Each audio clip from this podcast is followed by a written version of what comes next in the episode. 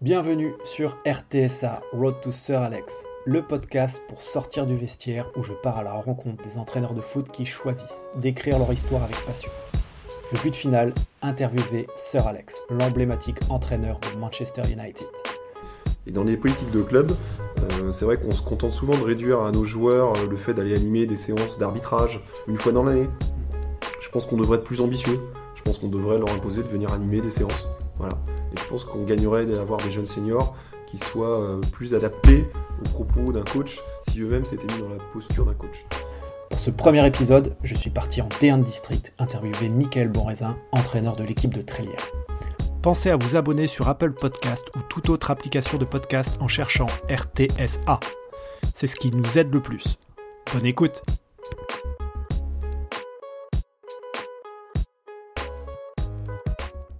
Eh bien, je suis donc euh, Michael Bonraisin, je suis l'entraîneur des seniors du club de Trélière, donc un club euh, qui jouait l'année dernière en DSD et qui joue cette année en D1 du fait de la réforme. Voilà. Mmh. Donc c'est un club au nord de Nantes.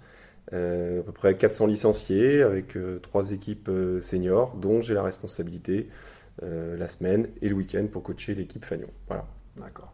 Et du coup, tu as un passé de footballeur, bien évidemment. ouais. Ça remonte un petit peu peut-être, mais tu fait quel type de, de joueur alors, j'ai, poste moi, j'ai eu la chance de fréquenter deux belles institutions de, de la Ligue, puisque j'ai été joueur à Orvo Sport, mhm. en équipe de jeunes en région, et en senior dans les groupes DRH, DSR à Saint-Sébastien, dans l'équipe réserve, voilà, à l'époque. Euh, la première était en CFA2 À l'époque, c'était Pascal Bertin, l'entraîneur, voilà, qui était euh, quelqu'un euh, incontournable dans le paysage du foot de Loire-Atlantique, qui était une belle référence, qui m'avait, moi, inspiré pour venir à Saint-Sébastien, alors que quand on joue à Orvaux, c'est pas évident de passer en Sud-Loire, mais sa présence m'avait inspiré. Malheureusement, il est parti trop rapidement. du club et j'ai pas eu la chance de pouvoir jouer avec lui donc ça a été un regret ça. Et ensuite euh, j'ai poursuivi à Trélière euh, sous la houlette de Philippe Camus, un coach euh, réputé, mhm. qui m'a mis le pied à l'étrier, puisque à l'époque j'avais 25 ans, et c'est lui qui m'a poussé à coacher, sans doute par rapport au type de joueur que j'étais, qui était un joueur qui faisait la différence dans les catégories jeunes du fait de, voilà, de gabarit physique, vitesse, technicité. Et puis avec l'âge, forcément, ce, cet écart s'est comblé avec les autres. Et du coup, d'attaquant de pointe, je suis redescendu numéro 10, puis numéro 6, puis numéro 4. Voilà. Et donc, euh, j'avais, euh, j'ai quand même conservé un petit peu la vision de jeu, l'organisation de mes partenaires. J'aimais bien m'impliquer dans le discours avec le coach. Et donc, euh, Philippe Camus m'a dit, mais à force de parler, passe à l'action. Voilà. Et il manquait quelqu'un pour s'occuper des poussins, ce qu'on appelait à l'époque les poussins à Trélière. Donc, j'ai pris la responsabilité avec mon collègue Arnaud Bourron, qui était le capitaine de Trélière à l'époque.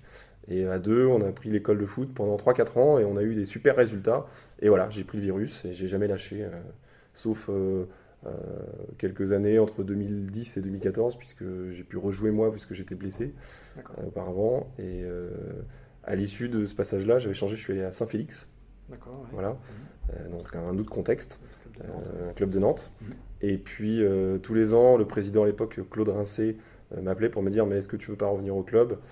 Donc bah, à chaque fois, du fait de mes responsabilités professionnelles, c'était pas possible. Et euh, ça s'est dégagé il y a deux ans, en 2014, euh, du fait d'un arrêt de mes fonctions professionnelles. Et donc j'ai pu plonger avec passion dans cette fonction dévorante. Du coup, là, ça fait combien d'années que tu es entraîneur senior Alors j'ai pris la suite de Sébastien Jacob à la tête de, de Trélière en juin 2014. D'accord, voilà. trois saisons. Là, je commence la troisième. là. C'est ta troisième. Ouais, je commence la troisième. Et du coup, euh, en tant qu'entraîneur, si tu regardes ton passé de joueur, est-ce que toi, tu te ferais jouer aujourd'hui? Ah, ça a été un grand débat avec euh, justement Philippe Camus, euh, qui lui me voyait comme un, stopper et comme un, relanceur. Et moi, j'avais toujours la vision d'être un créatif. Mmh. Et bah, il avait sans doute raison, voilà, puisqu'on ne discute pas les choix du coach. du coup, avec le recul aujourd'hui, tu te dis, ah, effectivement, il avait raison Ouais. Ouais. il avait raison. Il avait raison parce que de toute façon, il y avait bien meilleur que moi à l'époque pour jouer au poste où je pensais pouvoir jouer. Et euh, j'avais moi cette qualité de, de, jaillir, de couper les trajectoires et d'être euh, intense dans le duel. Et puis, vu que j'avais une qualité technique, je relançais pas trop mal mon groupe. Donc, euh, oui, j'étais fait pour être sur les bases arrière, pour organiser, rassurer, dialoguer surtout, et puis faire repartir la machine. Ouais. Je pense que j'étais bien pour ça. Il avait, il avait bien vu. Quoi. ouais, mais c'est souvent euh, quelque chose qui arrive à, l'entraîneur, en fait, c'est de se rendre compte une fois passé de l'autre côté de la barrière, que finalement, sa manière d'évoluer ou son poste, on n'avait peut-être pas la bonne vision en tant que joueur. non, oui, oui, oui. oui, non, puis enfin, il avait suffisamment d'expérience. À l'époque, moi j'avais 22, 23 ans. J'ai escompté sans doute jouer un peu plus haut sur les lignes, mais voilà, c'est le fruit de, blagues et de chambrage avec mes collègues de l'époque. Et aujourd'hui, ça me fait rire quand j'y repense, parce qu'effectivement, si j'avais eu un joueur qui me ressemblait, euh, je l'aurais fait jouer sans doute euh, sur les bases arrière. Il, avait raison. Euh, du coup, le fait d'avoir été joueur, tu es un jeune entraîneur. Est-ce que tu te sers de ton passé de joueur pour t'auto-évaluer, en fait, te dire des fois, est-ce que en tant que joueur, j'aurais aimé ma séance, ou est-ce que j'aurais aimé ma manière de faire, ou au contraire, j'aurais pas aimé. Est-ce que tu fais souvent ce, ce pont-là, ce parallèle-là Oui, oui, parce que d'une part, il y a beaucoup de jeunes qui sont dans mon groupe senior que j'ai eu quand ils étaient tout petits. Donc ils me connaissent depuis très longtemps. Ça, c'est une première chose. Et une deuxième chose, euh, j'entraîne des joueurs avec qui j'ai joué. Voilà. Et donc, dans leur regard et dans ma perception à moi de jeune entraîneur, je, suis un, joueur en transition encore. D'accord. Et donc, encore. Ben, euh, j'ai du mal à parfois à me dire que je suis leur entraîneur et euh, dans mon rapport à eux sur le terrain. Alors, je m'impose un principe, c'est que je ne participe à aucun jeu. D'accord. Je ne participe à aucun jeu parce que je considère qu'il faut justement matérialiser la, distance, surtout dans mon cas, puisqu'il faut avoir un peu d'autorité et il faut avoir un peu de légitimité. Et donc, euh, c'est pas possible pour moi euh, d'être euh, entre deux chaises. Et, donc, je suis très joueur dans mon approche de mon entraînement et j'essaye de faire des séances que j'aurais aimé moi avoir. Voilà. Peut-être qu'avec l'expérience et le recul, je vais avoir plus euh, d'exigence dans la, la, qualité, le traitement de mes séances, euh, d'être moins dans le jeu et plus dans la recherche de choses précises. Euh, aujourd'hui, j'essaie de faire des séances un peu complètes. elles sont parfois un peu dures physiquement parce que j'étais moins un joueur engagé physiquement, donc ça se retraduit, hein, c'est sûr, forcément. Mais je, quand je compose une séance, je me dis est-ce que j'aimerais la faire? Ouais. C'est ton premier ouais, ouais. Est-ce que cet exercice-là me plairait? Alors j'ai plaisir à l'animer parce que je sais que j'aurais eu plaisir à le faire. Ok. Voilà. Ouais, bah, c'est un, sentiment qui marche souvent ça. Ouais. Euh, du coup, tu es, es, aux portes de la, des championnats régionaux, parce que tu es, juste en dessous de la PH, euh, vu que la DSD a disparu. Et euh, du coup, toi, tu es entraîneur de district. Qu'est-ce qui te plaît en district et qu'est-ce qui te déplaît aussi, à contrario? Alors, moi, j'ai eu la chance du coup de, de, connaître les deux, puisque j'ai été joueur de ligue de 15 ans à 24 ans, on va dire ça comme ça, et joueur de district de 27 euh, ans à 34 ans. Donc je connais à peu près les deux univers. Euh, ce qui me plaît dans le district, c'est la diversité. Voilà. je trouve ça super de pouvoir passer d'un foot urbain à un foot rural, à un foot de la côte, puisqu'on parle souvent de, et je pourrais en parler puisque je suis tombé dans un groupe de D1 avec les équipes de la côte, voilà, où c'est un jeu engagé, mhm. euh, le jeu du Maine-et-Loire, le jeu de la Vendée, tout ça. Euh, chacun leur, leur Il y a des identités.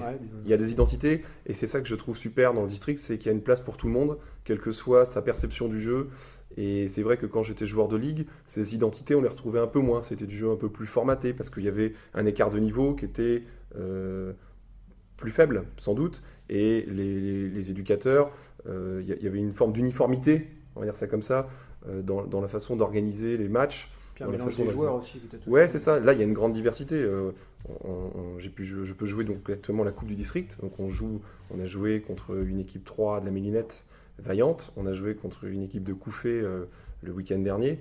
Bon, du coup, il y a des écarts de niveau, il y, a des, il y a une diversité qui me plaît beaucoup dans, le, dans le district. Je trouve qu'il y a aussi une diversité dans les, dans les, dans les bénévoles, dans les, dans les rapports humains. Et c'est la vraie richesse du district, c'est qu'il y a une place pour tout le monde et du coup on rencontre plein de gens différents. Et c'est peut-être cette diversité qu'on trouve peut-être un peu moins au niveau ligue, mais c'est un niveau que je ne fréquente plus euh, euh, depuis quelques années maintenant, donc euh, peut-être que mon propos est à nuancer. Hmm. Voilà. En tout cas, j'aime bien cette diversité que je connaissais moins quand j'étais en ligue. Voilà. Et d'un point de vue de l'organisation, avec les joueurs qui ont peut-être une approche du football un petit peu différente aussi au niveau district. Est-ce que ça, c'est des choses avec lesquelles tu es obligé de composer? Est-ce que ça te plaît, ça te déplaît? Alors, bah, du coup, tu me posais la question de savoir qu'est-ce qui me plaisait dans le district, je t'ai répondu, mais sur la question qu'est-ce qui me plaît un peu moins, c'est justement. Euh, ah, je voudrais pas être trop dur avec mes joueurs parce qu'ils sont valeureux, hein, mais c'est parfois le sentiment du manque d'investissement. Euh, j'ai le sentiment que j'aime le foot d'une manière sans doute un peu supérieur à ce que les exigences du district permettent d'avoir comme, comme, comme relation. Voilà. Il y a un aspect parfois un peu loisir qui me dérange. Je suis très exigeant dans l'exigence. Voilà, j'arrête pas de dire ça à mes joueurs. Et je leur demande beaucoup, hein, parce que voilà, c'est d'être à l'heure, c'est d'être bien équipé, c'est d'être respectueux de plein de choses, d'un cadre de jeu, d'un cadre social.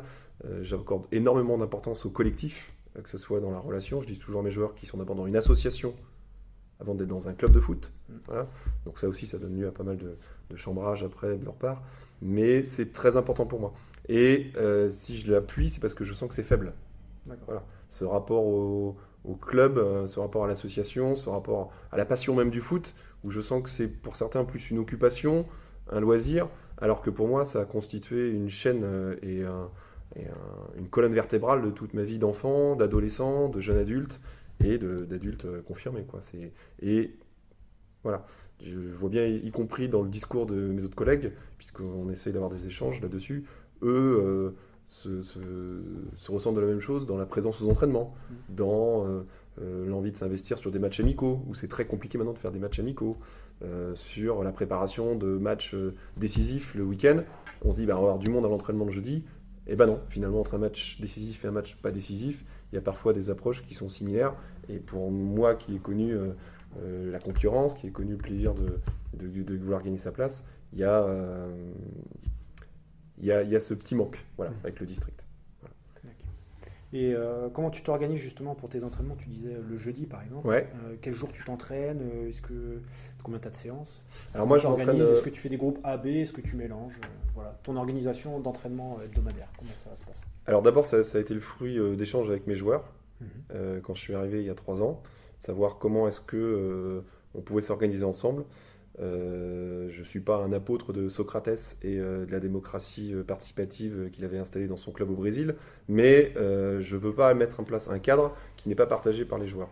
Et donc d'un point de vue pédagogique, j'expose ce que je fais, on en parle, on discute, et une fois que c'est décidé, par contre, on applique et on ne revient pas en arrière. Ou alors on évalue à la fin de l'année, mais il n'y a pas deux modèles différents. Quoi. et donc ça a été le fruit, d'une discussion. Et au départ, moi, je voulais faire trois entraînements par semaine. Voilà. Et, parce que euh, j'ai noté qu'il y avait un investissement relatif, sans doute peut-être lié à leur personne plus qu'au district, je ne sais pas, ça serait à voir avec d'autres clubs, euh, on est passé à deux séances. Et donc on a deux séances le mardi et le jeudi, de 20h à 21h30, ça peut déborder parfois un petit peu. Euh, et sur le fait de séparer les groupes, ça a été le fruit d'un échange avec les garçons, d'une évaluation, de questionnaires que je leur ai donnés auxquels ils ont rempli, d'entretiens individuels que j'ai eu avec eux. Et d'un commun accord, on a décidé que le mardi euh, serait euh, dédié euh, au groupe senior sur des ateliers techniques et des ateliers physiques où tout le monde travaille ensemble. Voilà, où on est sur de l'amélioration au poste, où on est sur de la, concurrence, de la compétition, mais voilà, sur, sur, de la vie ensemble. sur le mardi. Et le jeudi, on est plus sur la préparation de groupes déterminés, de niveaux, par rapport aux échéances du dimanche, voilà. Donc il y a bien deux moments différents dans la semaine et des exigences différentes en fonction euh, des séances. Plus technique, physique le mardi, plus tactique et plus dans l'échange sur euh, également les coups de pied arrêtés le jeudi. Bon, je ne crois pas que ça révolutionne beaucoup ce qui se passe dans les autres clubs. Peut-être que d'autres ont cette organisation ou pas. Nous, on est parti là-dessus, mais ça a été le fruit surtout, j'insiste, d'un échange avec les garçons. D'accord. Ça nous rapproche du coup d'un point essentiel de, l'entraîneur, c'est sa communication. Ouais. Euh, je dirais que même c'est peut-être la base du, métier d'entraîneur, mm -hmm. ces relations entraîneur-entraîné. Mais euh, du coup, on a compris que tu t'échangeais pas mal avec eux, tu les, consultais pour prendre tes décisions. Et euh, quelle est ta nature de, relation avec eux? Est-ce que c'est amical? Est-ce que tu es très proche? Tu as dit que tu as joué avec certains, donc Comment, tu fonctionnes? Est-ce que tu, fonctionnes pareil avec l'ensemble du groupe ou est-ce que euh, tu as des affinités plus ou moins fortes et des piliers dans ton, dans ton groupe? Il y a une forte adaptabilité hein, de l'entraîneur, c'est nécessaire parce qu'on n'a pas tout le temps en face de nous les mêmes personnalités, chacun a ses spécificités. Euh, du fait que je sois un jeune entraîneur et du fait que j'ai une nature euh, à ce que les choses soient bien faites, je, je, mets des, des, cadres et des bornes à des moments. C'est-à-dire que je suis beaucoup dans l'échange avec eux avant la séance. Pendant la séance, je suis l'entraîneur, je fixe le cadre et euh, je peux être dans la discussion, euh, mais je suis surtout dans l'organisation et l'animation. Et ensuite, je suis assez proche d'eux à la fin des séances. Euh, je suis aussi beaucoup en relation avec eux dans la semaine, par les SMS, par les messages Facebook, par le téléphone, sur leurs absences, sur leur vie personnelle, leur vie intime, les blessures, tout ça. je, ne laisse jamais un garçon blessé être éloigné de la communication trop longtemps. J'ai besoin de savoir comment ils vivent, j'ai besoin de savoir comment ils sont rattachés au club. si certains par leur comportement, souhaitent prendre du large et pas être trop impliqués dans le collectif, je respecte ça. C'est-à-dire que je vois les garçons qui vivent le collectif et je le vis avec eux, et des garçons qui viennent un peu euh, pour euh, euh, pratiquer le foot sans être dans la vie collective. Bon, bah, je respecte, mais j'essaye quand même d'avoir des contacts avec eux. Et je suis. Une histoire de dosage, quoi. Ouais, c'est une histoire de moment. C'est-à-dire qu'il y a des moments dans la vie du coach où il doit faire face à des choix. Alors, il peut s'expliquer, mais pas se justifier je ne justifie pas mes choix, je les explique. Mm. J'explique les contextes, j'explique euh, euh, les potentiels des uns des autres sur les questions de poste et de concurrence notamment. Voilà. Parce que c'est tout ça qui est le fruit d'échanges. De, euh, je regrette que parfois ça se limite simplement à des questions personnelles et qu'il n'y a pas à ce moment-là d'appréhension du cadre collectif. Mais j'ai été joueur et je sais que ça peut être blessant et qu'il y a un retour à l'ego qui est, assez normal. Donc je ne condamne pas ça. Mais par contre, euh, je laisse pas traîner les problèmes. Et quand il y a des soucis, euh, tout de suite, j'interviens et tout de suite, je fais parler. Tout de suite, euh, je j'expure. Je laisse pas les non-dits. Jamais. C'est trop destructeur. Et on sait très bien à quoi se joue parfois un match. Et s'il y a des problèmes de relation entre les joueurs, ça peut être préjudiciable. Et donc, je laisse pas la place aux détails sur ce type de choses-là. C'est trop infime parfois la différence entre un ballon qui roule du bon côté ou du mauvais côté. Et ça se joue, je pense, beaucoup dans les relations humaines. Je crois que le foot, c'est avant tout un, espace d'échange avant d'être un, hobby technique. Bien sûr.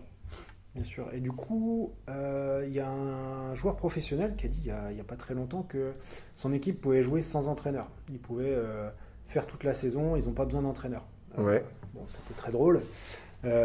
du coup, on attribue des fois beaucoup de, de faits à l'entraîneur, victoire, défaite, influence sur un match mais on oublie souvent ce que c'est un entraîneur. Qu'est-ce que c'est pour toi, sa définition? Qu'est-ce qu'un entraîneur? Pour moi, l'entraîneur, c'est quelqu'un qui est un représentant et qui synthétise une pensée et qui propose un cadre euh, qui permet à chacun de se retrouver. Voilà. Il y a 11 joueurs sur le terrain, plus 3 remplaçants. Et donc, ça se trouve, il y a 14 façons de voir le foot différentes. Voilà. Et donc, l'entraîneur, il est là pour harmoniser une pensée, pour l'exprimer, pour la proposer, pour la faire évoluer avec les joueurs. Mais l'entraîneur, il est euh, l'outil de la synthèse des compétences et il est l'outil euh, de l'expression du collectif.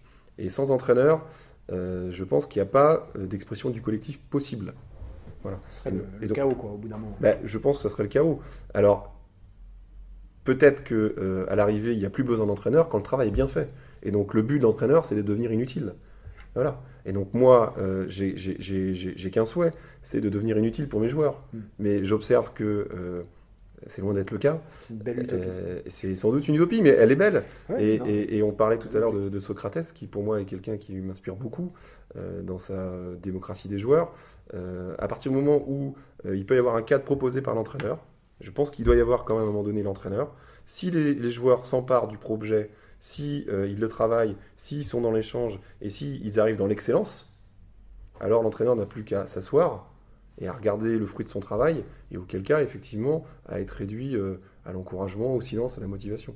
Et donc, effectivement, euh, dans une forme d'utopie, on peut arriver à un monde sans entraîneur. Mais on pourrait arriver à un monde sans patron, sans, policier, sans, président de la République.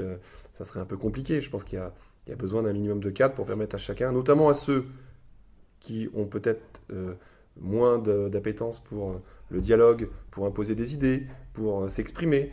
Il y a besoin d'avoir, je pense, un représentant qui soit fidèle à la parole et qui soit fidèle à sa propre parole d'abord à lui, et puis qui peut restituer un cadre juste et équitable à chacun. Quoi.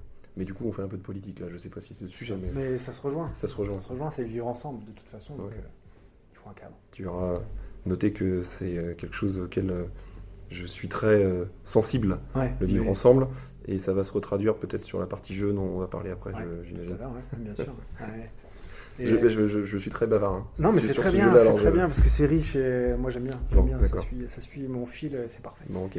Et euh, est-ce qu'on peut dire du coup que entraîner c'est éduquer? Peut-être, euh, oui, entraîner c'est éduquer.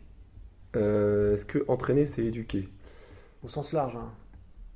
Ça peut être des, des, des, leçons sur la vie. Oui, oui, oui. oui. je... niveau, quoi. Oui, oui. Est-ce que entraîner c'est éduquer? Bonne question. Euh, J'irai pas jusqu'à dire ça. Non, parce que entraîner, euh, on fait du foot, quoi. C'est un sport. Et euh, un sport, c'est un loisir. Et au travers du sport, on peut faire passer des messages. Mais éducateur, c'est un métier tellement important dans la société que euh, jamais j'aurais le, manque d'humilité de dire que j'éduque mes joueurs. Non. Je participe à un parcours d'éducation, sans doute. Je suis un élément de leur éducation parce que je les rappelle parfois à certaines valeurs, je les rappelle à, leurs engagements. Donc, je suis un élément de leur éducation, mais je ne peux pas dire que je suis leur éducateur. Euh, je suis leur entraîneur, euh, mais le rôle d'entraîneur en district est tellement plus large que d'entraîner que je suis bien plus qu'un entraîneur. Je suis parfois euh, un psychologue, je suis parfois une assistante sociale, je suis parfois un entremetteur pour, des, pour, pour trouver du boulot, mmh. je suis parfois euh, un médecin, je suis parfois euh, un confident euh, sur les moments un peu plus compliqués de la vie. Et, mais je n'irai pas à dire que, c'est, que je suis un éducateur parce que je connais des éducateurs dans mon milieu amical, social, et je vois le rôle qu'ils ont, et je suis un milieu de l'importance qu'ils ont dans les, maillons de la chaîne de la société. Non, je ne peux pas dire que je suis un éducateur. j'ai le titre d'éducateur de foot, hmm. mais je suis un éducateur de foot. Voilà. et c'est déjà bien suffisant.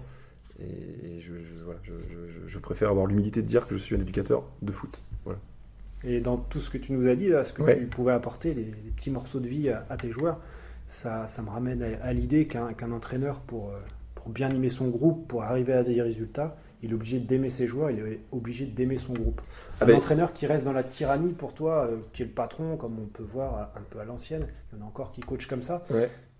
Est-ce qu'il y a, moi je le vois beaucoup, euh, les coachs qui, réussissent à faire passer leur message et à faire adhérer à leurs idées, c'est des groupes, c'est des entraîneurs qui aiment leur groupe, qui aiment leurs joueurs. Ben, moi, moi c'est ce que je dis à mes joueurs, euh, notamment quand ça va mal, parce que même si j'ai la chance d'être à la tête d'un groupe assez performant, avec qui on a eu des résultats, euh, tout n'a pas été tout le temps rose, hein, évidemment, je, je, tiens à le dire. Et, et donc, il y a une chose que je leur dis quand ça va mal, c'est qu'il n'y a pas un endroit au monde où je préférais être plutôt que d'être avec eux. Parce que euh, j'ai grandi dans un vestiaire, c'était des références familiales communes, avec mon frère, avec mon père, euh, avec mes grands-parents.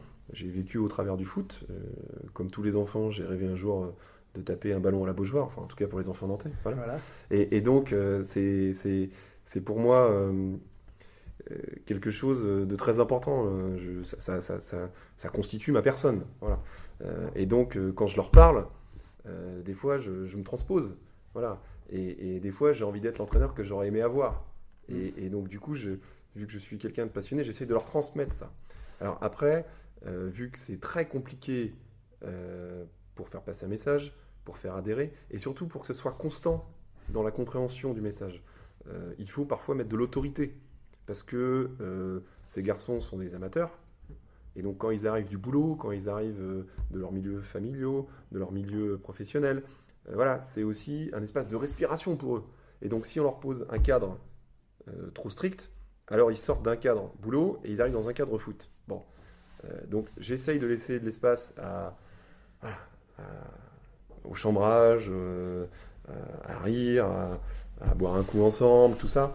Mais, et c'est sans doute ma jeunesse qui veut ça, ou mon manque d'expérience, par contre, je n'accepte pas euh, les remises en question quand il y a eu des accords, quand il y a eu euh, des, euh, des explications données, quand il y a parfois un peu de mauvaise foi, quand il y a parfois un peu d'énervement et qu'on sort de la bienséance.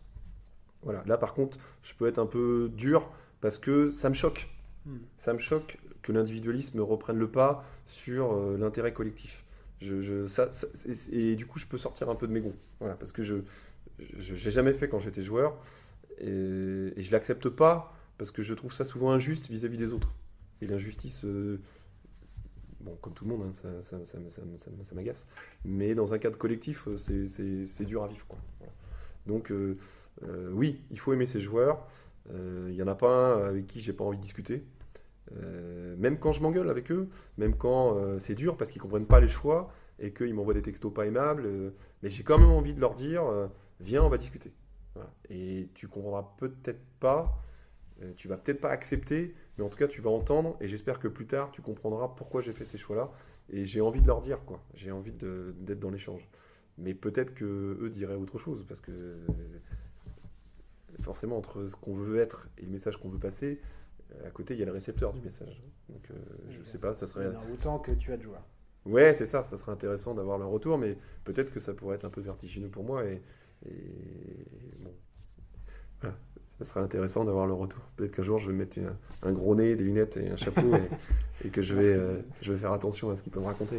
Parce que forcément, on y est sensible à l'évaluation de ses propres joueurs. Forcément. Et euh, c'est qui tes modèles Tes modèles d'entraîneur, ton modèle euh, Qu'est-ce qui t'inspire Qui t'inspire euh, aujourd'hui? ben, J'avais pas forcément de, de modèle d'entraîneur avant d'en être. Hmm. Voilà. J'avais des modèles de joueurs hein, de ma génération, Cantona, Riquelme, euh, des créatifs, euh, des joueurs qui faisaient du foot euh, une joie. des, voilà. Après, en tant qu'entraîneur, forcément, bah, je, l'ai cité, il y a Philippe Camus qui m'a qui m'a mis la pied à l'étrier et qui, lui, avait cette exigence que j'ai essayé de retraduire au quotidien. Je parle pour le niveau amateur. il y avait un, entraîneur à Orvaux qui m'a beaucoup marqué, mais dans son aspect un peu paternaliste, qui s'appelait Jean, enfin, qui s'appelle Jean-Claude Briand, voilà, qui lui justement transmettait cette passion qu'il avait du foot. Euh, et, c'est vrai que ces, deux personnages-là euh, ont contribué à faire de moi le joueur que j'ai été et sans doute l'entraîneur que je suis. Après, euh, sur des, modèles, il y en a forcément un que je vais citer parce que j'écoute ce qu'il dit et je lis ce qu'il écrit, c'est M. Gourcuff. voilà, parce qu'il a cette conception du collectif et il a des valeurs qui me parlent. Mais il est dans un monde professionnel, il est avec des joueurs professionnels, il est dans des considérations qui n'ont rien à voir avec mon monde, et euh, je, lis ses approches du jeu, mais je m'en tiens là, puisqu'il n'y a pas de comparaison possible. Et, je, tiens surtout à, faire voilà, à, prendre du recul sur la façon dont lui perçoit les choses, parce qu'il doit avoir forcément un miroir un peu déformant par rapport à ce que moi je vis. Mais en tout cas, sur ses conceptions du jeu, sur le mouvement, sur le déplacement, sur euh, la qualité technique, sur tous ces aspects-là, euh, oui, il est une source d'inspiration euh, assez importante, je dois dire. Oui, oui. Ça rejoint le prochain chapitre de cette interview, après le, pouvoir parler plus du rôle d'entraîneur. on parle un petit peu plus du, jeu, oui. parce que l'entraîneur est quand même responsable du jeu et de l'ambition de jeu de son équipe. Justement, c'est quoi ta patte, ton ambition de jeu? Bah, L'intelligence collective. Voilà. Euh, ma patte à moi, c'est de faire que mon groupe euh, essaye de réagir et interprète les signaux envoyés par l'adversaire en même temps de la même façon. Et euh, j'accorde beaucoup d'importance à ça, puisque même au niveau district, il faut voir que les écarts de niveau entre les équipes sont très faibles. Je, le dirais peut-être un peu moins du championnat de première division qu'on avait fait euh, et qu'on a remporté il y a deux ans avec Trélière, où là il y avait vraiment quelques écarts de, niveau. Mais au, niveau déjà DSD, euh, je, trouve que pour gagner un match, euh, c'est pas vrai pour tous les matchs, hein, mais dans la majorité des matchs, ça se joue parfois pas à grand chose. Voilà. Ça joue parfois surtout à un rapport de force psychologique qui fait qu'on a mis un but, deux buts, trois buts et ça y est, la victoire est, assurée. Mais ce qui est important, c'est qu'est-ce qui a fait basculer le rapport de force au début. Et le rapport de force au début, il, il, bascule sur pas grand chose. Il bascule, je pense, sur la confiance, dans le rapport à l'autre, dans la confiance euh, envers son partenaire, envers son, son, coach, son collectif. Et, cette confiance-là, euh, elle se travaille parce qu'on a pris des automatismes, parce qu'on a travaillé ensemble à lire le jeu ensemble, à le comprendre ensemble et à réagir ensemble.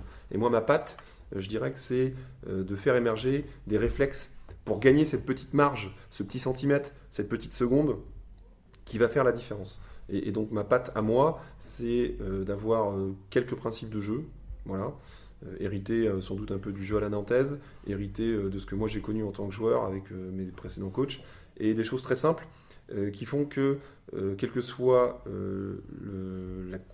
dire, la, circonstance du match, quelle que soit l'évolution du score, hop, il y a un, un, boîtier, un logiciel qui fait que les joueurs savent que ces cinq ou six principes-là, tout le monde s'y rattache Et ensuite, sur la base de ces principes-là, alors on aborde qu'est-ce qu'on fait quand on a perdu le ballon, qu'est-ce qu'on fait quand on l'a, comment on se positionne sur les coups de pied arrêtés, euh, comment on ressort le ballon, est-ce que c'est une, remontée rapide ou est-ce que c'est une remontée où on prend son temps. Après, il y a une adaptation par rapport à l'adversaire en cours de match, mhm. mais il y a un schéma de départ qui lui est immuable, où je cherche pas à m'adapter à mon adversaire parce que la vérité c'est que je le connais pas.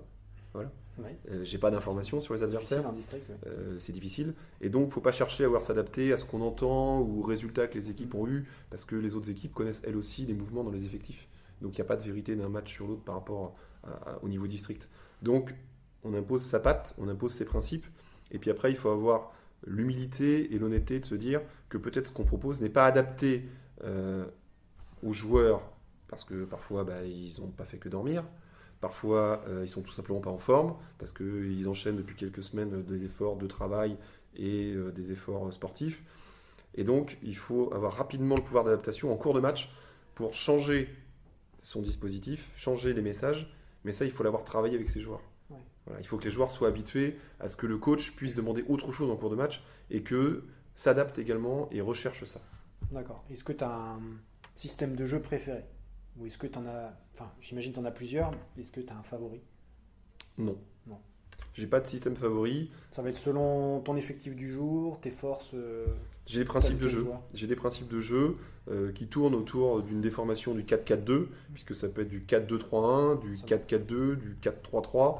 Mais euh, on est quand même dépendant. C'est compliqué d'avoir sur 22 matchs de championnat, 22 euh, fois le même 11 de départ. C'est déjà pas possible en professionnel. En amateur, c'est impossible. Déjà un week-end sur deux. Déjà un week-end sur deux, je n'y arrive pas. Hmm. D'avoir le même 11. Euh, d'avoir les 14, j'en parle même pas, mais d'avoir le même 11, c'est pas possible.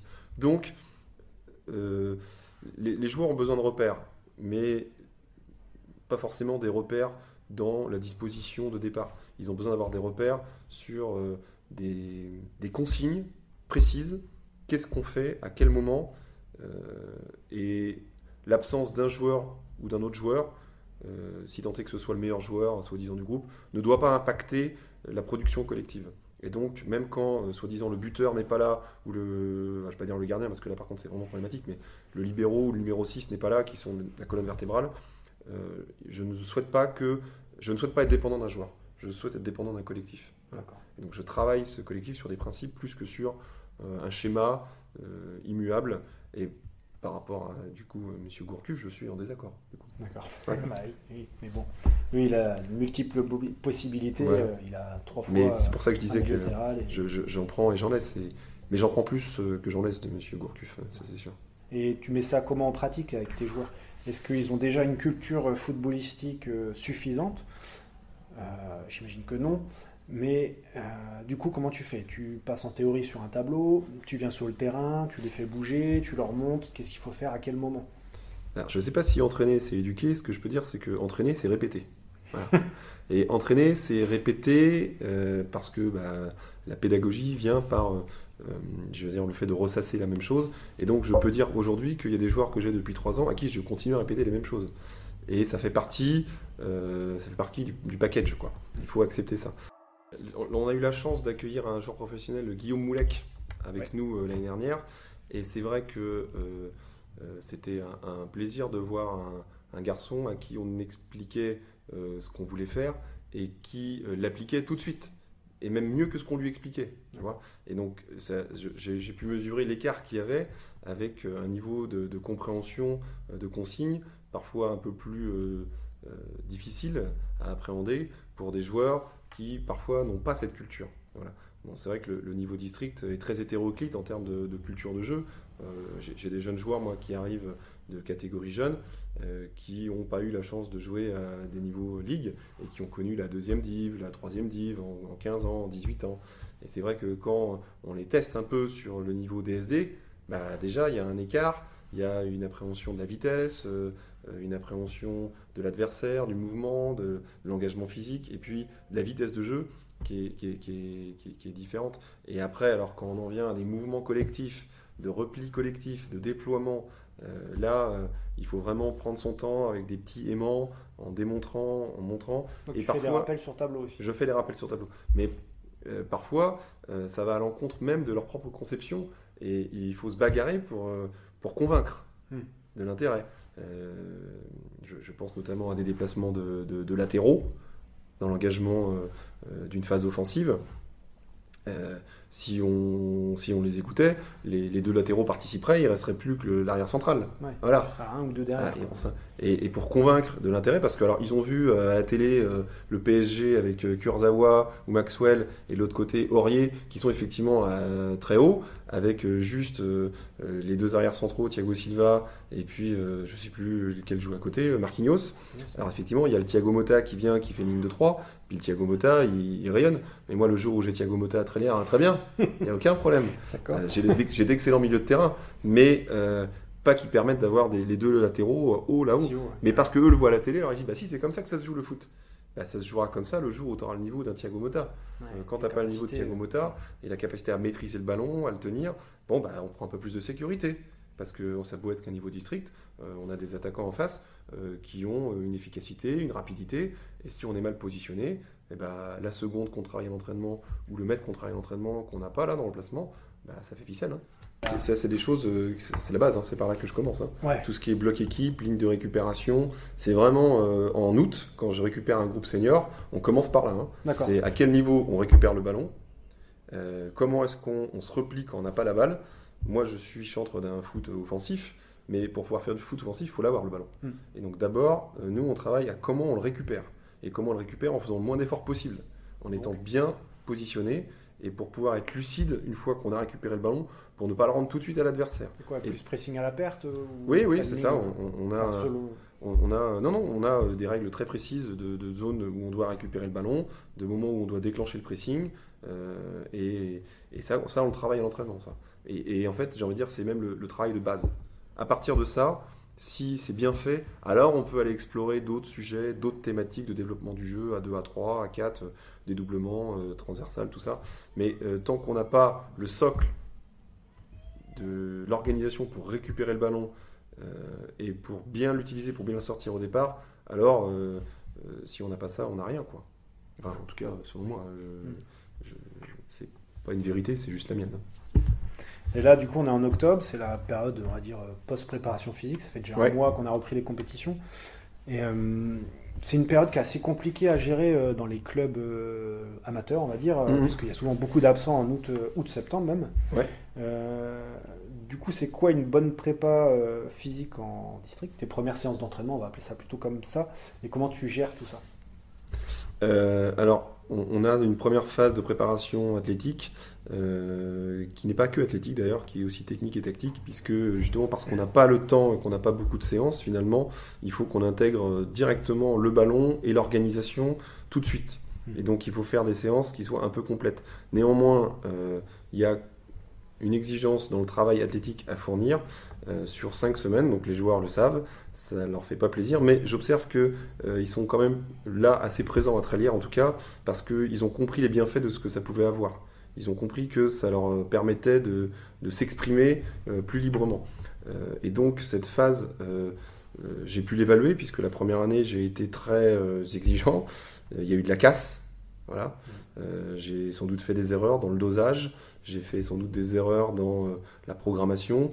Et donc, au fur et à mesure du temps, on affine tout ça. Et en fait, euh, cette première phase de préparation qui était avant sur 5 semaines, désormais, je la fais sur 8 semaines. D'accord. Je la fais sur 8 semaines et je l'étale. Et on vient juste de la terminer. Voilà. Euh, on avait repris le 15 août, et on vient de la finir quasiment au 15 octobre. parce qu'il faut aller jusque, bah, au moins jusqu'au mi-décembre.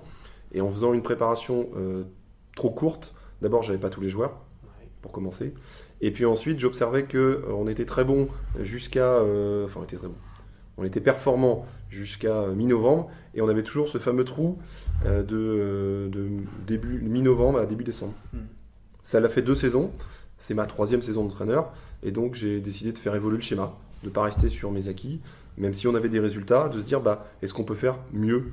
Et si on peut faire mieux, essayons. Et donc j'ai testé là une, une, préparation plus progressive, euh, plus douce euh, et, on va dire euh, plus, plus travaillée, plus fine. Voilà. Moins, moins exigeante dans l'intensité, réduite sur 4 semaines.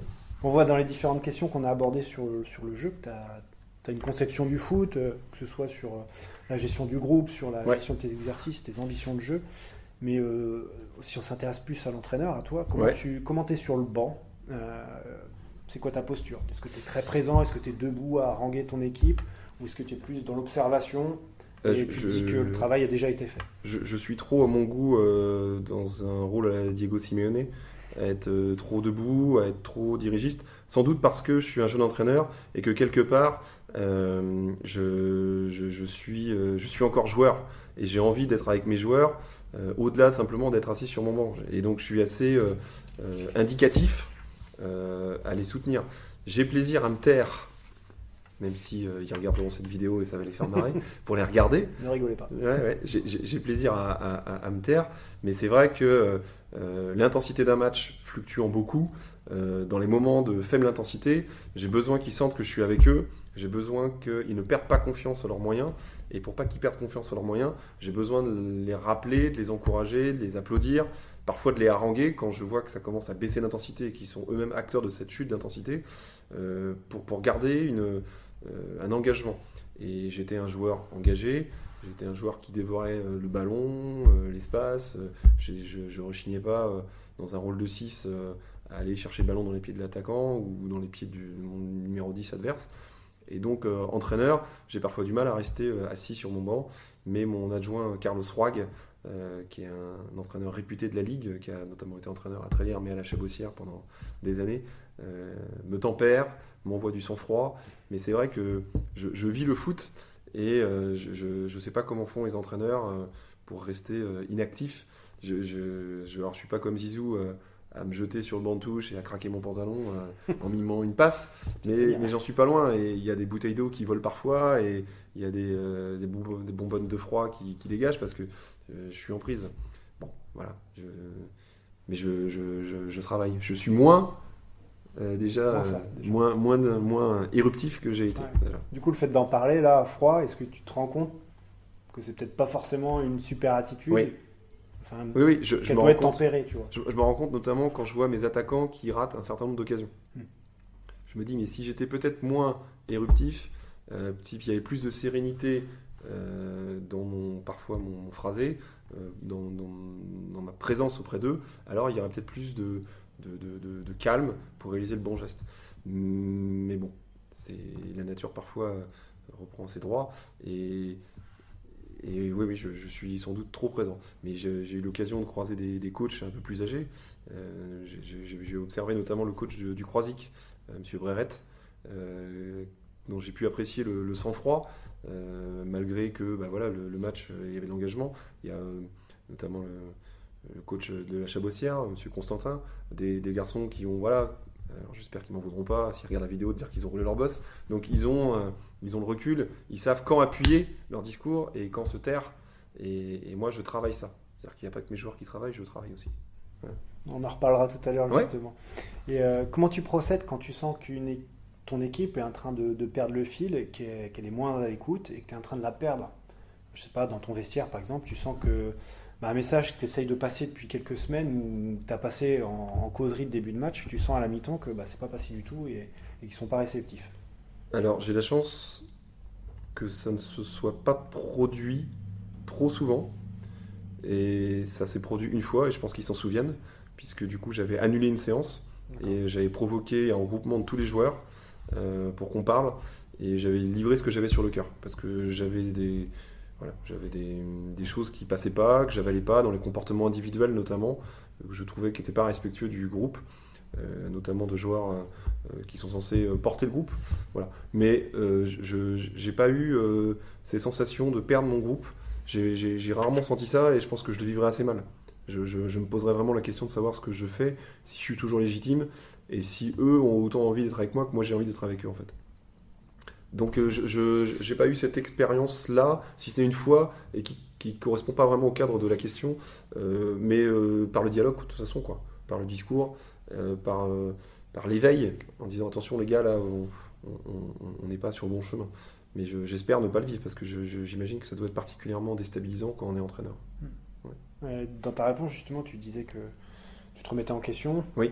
et puis on le sent à travers l'interview, tu as cette constante envie de de progresser. Et, euh, c'est la qualité de l'entraîneur principal. Oui, oui, oui. Bah, la remise en question.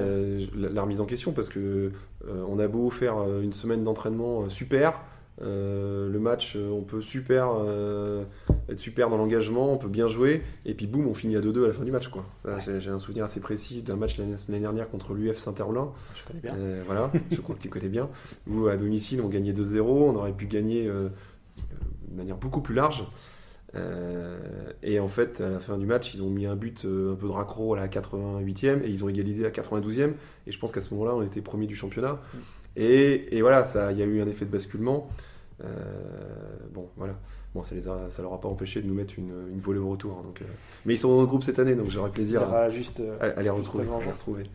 Et justement, comment tu fais toi pour progresser, pour, pour t'améliorer? Est-ce que ça passe par des échanges avec les autres entraîneurs, des lectures ça passe par Internet, des vidéos sur YouTube, parce qu'on trouve maintenant un contenu assez varié. Alors, ça, ça passe par des échanges avec des entraîneurs avec qui je vois que je partage la même vision du foot. Voilà. Euh, je pense à l'entraîneur de la réserve de, Nord-sur-Erdre, euh, Tony Auger. Euh, je pense à, d'autres avec qui j'ai eu plaisir à, dialoguer. oui, j'échange, mais on échange avec ceux avec qui on a l'impression qu'ils peuvent nous apporter quelque chose. Il y, a, tellement de foot différents, il y a tellement d'approches différentes, et puis il y a une forme de pudeur entre les entraîneurs. Voilà. Ou bien il y a un feeling qui passe et on échange, ou bien bah, il n'y a pas de feeling particulier, donc c'est compliqué de, de, se confier. voilà, je, euh, je pense à, Christophe Lefebvre, qui était l'entraîneur de Saint-Sébastien et qui est désormais entraîneur à Couéron, avec qui, euh, quand on se rencontrait, on avait plaisir à, surtout échanger sur nos difficultés, peut-être moins sur le, jeu, mais plutôt sur le rôle euh, et sur nos, difficultés au quotidien. Voilà. Mm. Parce qu'on on se sent un peu, un peu seul parfois. Moi, j'ai la chance d'être entouré d'une équipe, d'un staff super. J'ai la chance d'avoir un bureau qui est à mon écoute, mais n'empêche que le choix, ça reste toujours l'entraîneur. Et euh, j'essaye de ne pas vivre dans cette solitude et d'être dans l'échange avec justement mon staff. Mais à un moment donné, il y a forcément euh, euh, voilà, une, un retour sur soi quoi, qui est compliqué. Et donc pour être dans l'échange avec les autres coachs, bah, il faut parfois vaincre un peu la pudeur, de se dire j'y arrive pas, et toi est-ce que tu y arrives? Et pour ça, ça passe par le feeling. Quoi. Après, oui, pour, je lis beaucoup, je, je, suis un lecteur assidu très bien. De, de, ton propre site. J'ai donc plaisir aujourd'hui à, non plus pouvoir le lire, mais un tracteur. Merci beaucoup. Et, puis, euh, du coup, euh, oui, j'ai pas mal de, lectures. Je pensais notamment à. tout à l'heure, tu me parlais de références. J'ai lu quelques bouquins, notamment de Michel Rinus, qui est le, fondateur du, football total. Euh, ce que fait forcément Guardiola, on a envie de lire. Voilà. ce que fait Siodo. J'ai notamment lu son interview qui, je pense, a a fait beaucoup d'émules là dans le magazine Vestiaire, dont je suis abonné, euh, qui, était excellente. Et, forcément, nous, ça nous marque parce que d'abord, moi, j'étais un, jeune supporter du FC Nantes, donc euh, ça reste pour moi une figure tutélaire. Mais euh, oui, oui, je lis, j'échange et je, réfléchis beaucoup. Et avec mon staff, on est en, voilà. Notre plaisir à nous, c'est plus de taper dans le ballon, c'est de se creuser les ménages mm. pour mettre nos joueurs dans la meilleure disposition. Et si on fait pas ça, je pense qu'on passe à côté du plaisir d'être entraîneur, mais je ne peux pas imaginer qu'il y a des entraîneurs qui ne soient pas dans cette euh, dynamique-là. En fait. Euh, on parle beaucoup de l'entraîneur de district à travers ton interview. On n'a pas parlé de cette notion de temps. Ouais, c'est ce qui manque euh, le plus. Ouais. Voilà. C'est ce qui manque le plus parce que eux-mêmes, les joueurs, n'ont pas le temps. Mmh. Et donc, si il y a des déficits de temps des deux côtés, on arrive à la fin à un travail un peu lacunaire ou imparfait, ou en tout cas où on pourrait se dire qu'il y a une marge de progression, sauf qu'on n'arrive pas à la résorber, cette marge de progression. Et donc, euh, on est souvent un peu frustré. Euh, on parlait tout à l'heure de, dispositifs vidéo. Voilà, ça, c'est des choses que j'aimerais expérimenter. Euh, mais après, il me faudrait le temps pour l'exploiter. Il me faudrait le temps d'abord pour savoir utiliser les outils, parce qu'il forcément, il n'y a pas dans le club de Trélière, encore que j'ai pas fait la recherche de gens qui savent ou qui seraient intéressés pour manier ça. Il n'y a, pas de, genre, je vais dire des trucs un peu grossiers, mais on n'a pas de personnel qui pourrait aller euh, superviser les adversaires. Mhm. Moi, ça m'intéresserait de préparer un match par rapport justement à, des faiblesses ou des atouts de l'adversaire. Voilà, je n'ai pas de préparateur physique. Moi-même, je ne suis pas un préparateur physique. Et tout à l'heure, j'ai confessé des erreurs. Et sans doute qu'il y a des blessures qui ont été occasionnées par manque euh, d'appréhension du sujet. Euh, donc, le temps, principalement. Et je dirais même qu'il n'y a que ça qui manque. Voilà. Parce que quand on a la passion, même ça, on finit par le résorber. On est insatisfait, mais voilà, on la, passion prend le dessus sur ce déficit de temps. Parce que c'est n'est pas un problème d'argent. Voilà. Euh, c'est pas un problème euh, de, de, manque de dialogue ou un problème de manque de, gens. Euh, si on sait discuter avec des gens, on sait les faire venir à soi, on sait les intéresser, on sait les motiver et ils restent. Donc c'est pas non plus un problème de, manque de personnes. C'est un problème de temps pour pouvoir parler, échanger, corriger, évaluer. Y a, y a, on n'a pas assez de temps. Puis bah, du coup, moi j'ai un métier aussi, j'ai une, vie de famille, j'ai une une, copine, euh, une amie avec qui je vis, et d'ailleurs je, je lui dis mon chapeau parce qu'elle supporte euh, mes, absences répétées, euh, elle ne sait pas quand ça va s'arrêter.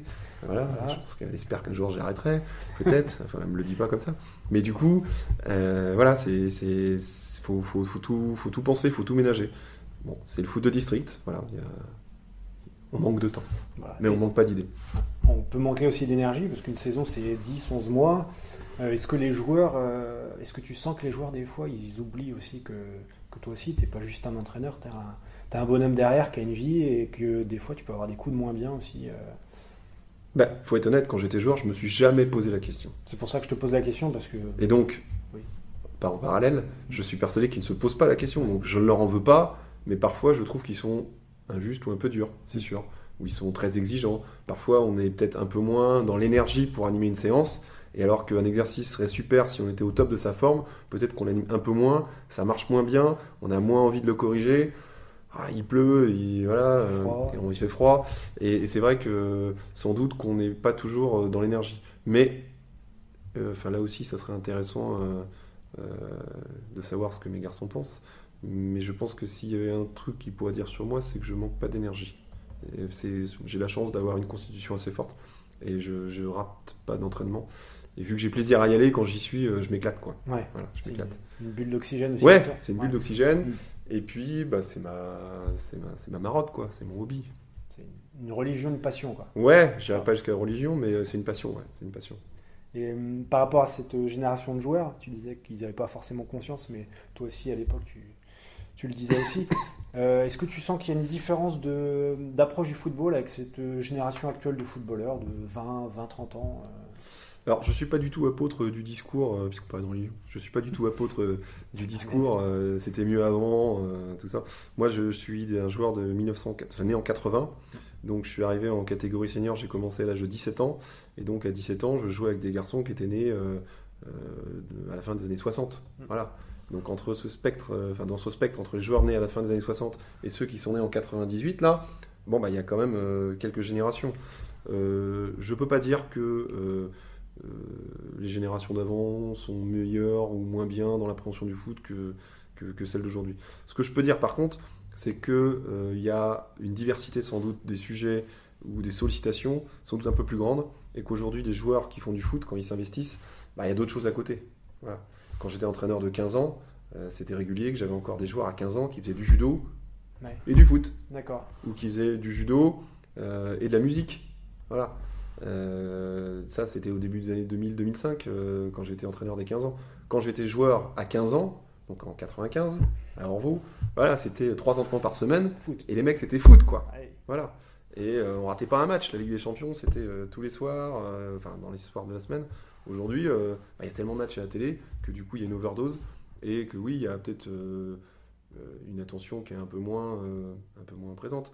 Quand j'étais joueur senior, le FC Nantes nous, on y allait à la Beaujoire.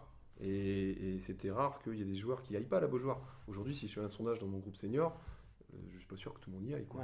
Voilà. Et donc, je, ne veux pas être dans un jugement de valeur en disant que c'était mieux avant. Euh, voilà, tout ça. Je pense que c'est pas vrai. Je pense que la société a changé, que les sollicitations sont diverses, plus grandes avec les médias sociaux, tout ça, et que euh, il y a plus d'intérêt. Et sans doute que bah, ça fait des gens qui sont plus ouverts aussi à la société, à beaucoup d'autres sujets. Donc c'est peut-être aussi au moins aussi intéressant. Voilà, de ne pas être monosujet. Quoi. Voilà, donc c'est pour ça que je ne ferai pas de jugement de valeur dessus. Il y a sans doute une passion peut-être un peu moins exacerbée, euh, mais euh, je dirais pas que c'est moins bien, je dirais que c'est différent.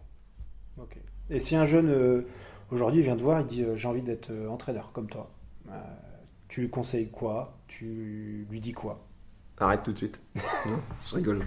Non, non, non, non je, je l'encourage, mais on, a le, on a la chance, nous, à Trélière, d'avoir beaucoup de jeunes seniors qui s'y mettent Depuis 2-3 ans, là, c'est moi quand j'étais jeune senior, euh, il y en avait quelques-uns euh, qui s'y mettaient. Là, je dois avouer qu'il y en a un qui démarre et hop, c'est la bande de potes qui y va quoi. Et ils s'y mettent à 4, 5, et donc c'est, je, les salue hein, parce que c'est vraiment un, super. Et certains mordent et j'espère que certains euh, voilà, vont, vont mordre dans le temps. Alors, ce qui me fait plaisir, c'est qu'ils le voient pas souvent, mais moi, j'arrive à l'entraînement et eux sont sur le terrain avec les jeunes. Et alors que c'était des garçons chez qui j'avais pas forcément décelé d'appétence pour éduquer ou entraîner, euh, j'aime bien les entendre dire des choses que moi je leur dis quand ils sont avec moi dans le groupe. Voilà.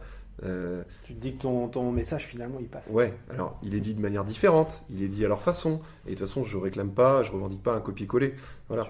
Mais euh, je vois que le fait que eux-mêmes soient dans la posture d'expliquer le jeu ou de le transmettre des consignes, eh ben, je vois que dans leur compréhension de ce que moi je leur dis, hop, ça va plus vite. Et je vois des progressions de joueurs euh, assez intéressantes parce qu'ils sont confrontés du coup à un dialogue qui passe pas forcément bien avec leurs propres joueurs.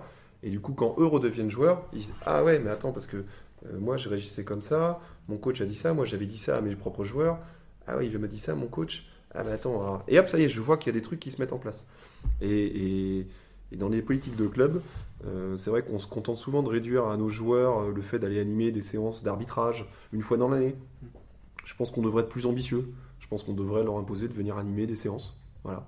Et je pense qu'on gagnerait d'avoir des jeunes seniors qui soient euh, plus adaptés aux propos d'un coach si eux-mêmes s'étaient mis dans la posture d'un coach. Mais ça, euh, ça reste des éléments d'un projet club euh, qui reste à écrire. On arrive à la fin de cette interview, il reste Ah oui, encore déjà, ouais. deux petites questions Ouais. encore. Euh, c'est quoi tes ambitions personnelles, enfin footballistiques personnelles, ton futur? Euh, je suis beaucoup moins expérimenté que beaucoup d'entraîneurs qui auraient pu être à ma place aujourd'hui pour transmettre leur expérience.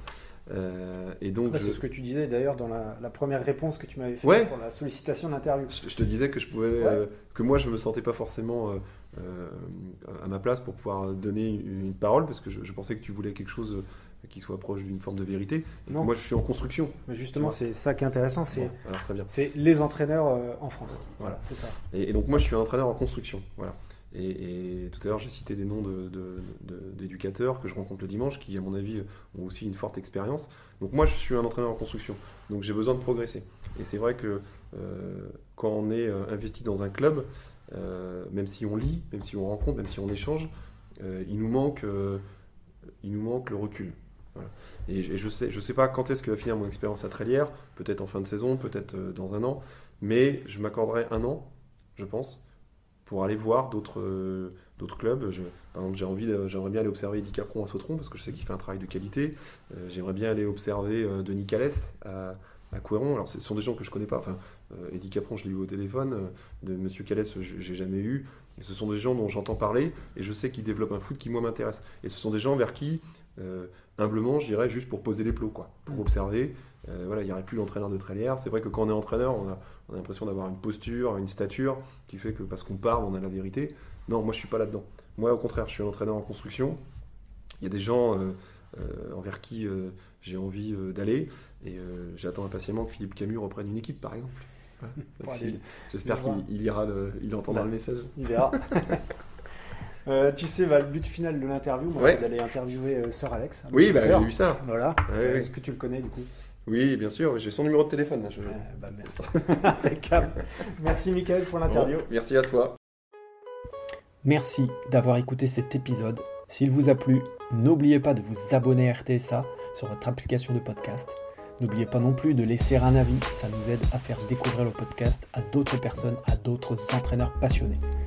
Si vous voulez nous suivre sur internet, direction le site entraînementfoot.fr à très bientôt pour la prochaine étape du projet Road to Sir Alex.